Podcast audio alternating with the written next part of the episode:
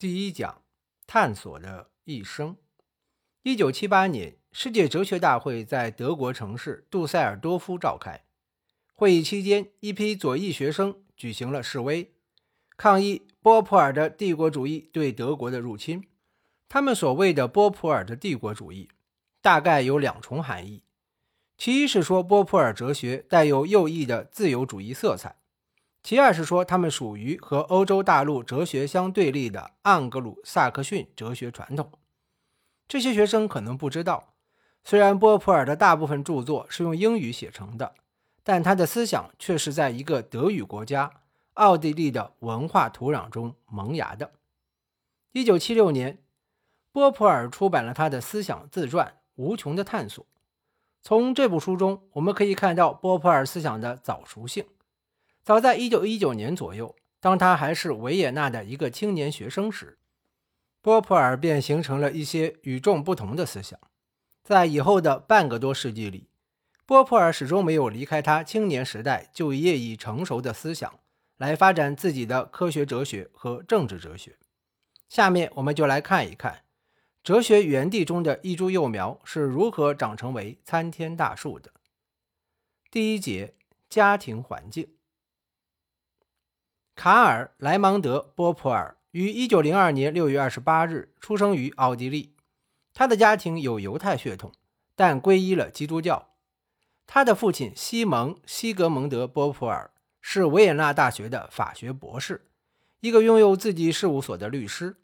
同时，老波普尔也是一个积极的社会工作者。作为当时还处于非法状态下的共济会成员。他热心从事管理孤儿院和收容所的社会福利事业。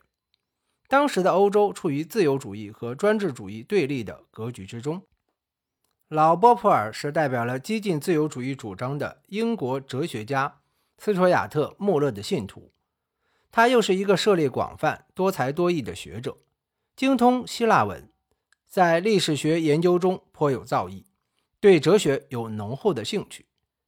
波普尔家中有一个收藏甚丰的图书馆，里面既有从柏拉图到马赫的著名哲学家的著作，也有马克思、恩格斯、考茨基和伯恩斯坦等社会主义者的著作。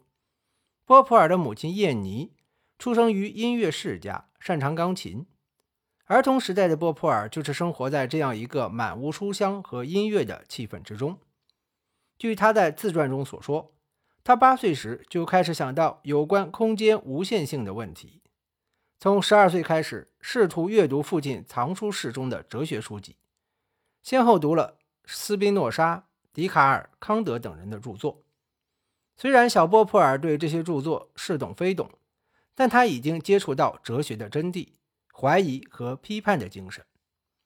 第一次世界大战爆发时，波普尔才是十二岁的孩子。在举国上下的好战的狂热气氛中，他也曾经相信自己的国家正在进行正义的战争。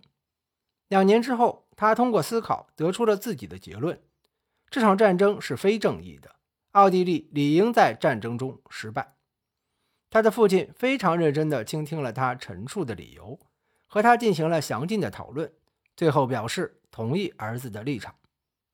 还有一件事发生在他十五岁时。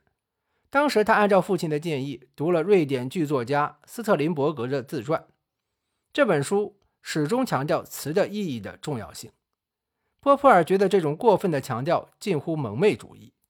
但是当他向父亲解释自己的立场时，他却不得不澄清自己所用的词语的意义。结果双方都为语言纠缠不清，讨论毫无结果。波普尔把这场争论称为“我在哲学上的第一次失败”。他由此领悟出一条终生都恪守不渝的原则，这就是绝不要纠缠于词和意义的问题。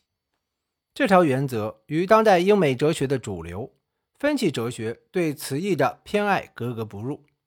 因此，波普尔即使在成名之后，在英美哲学界都有落落寡合之感。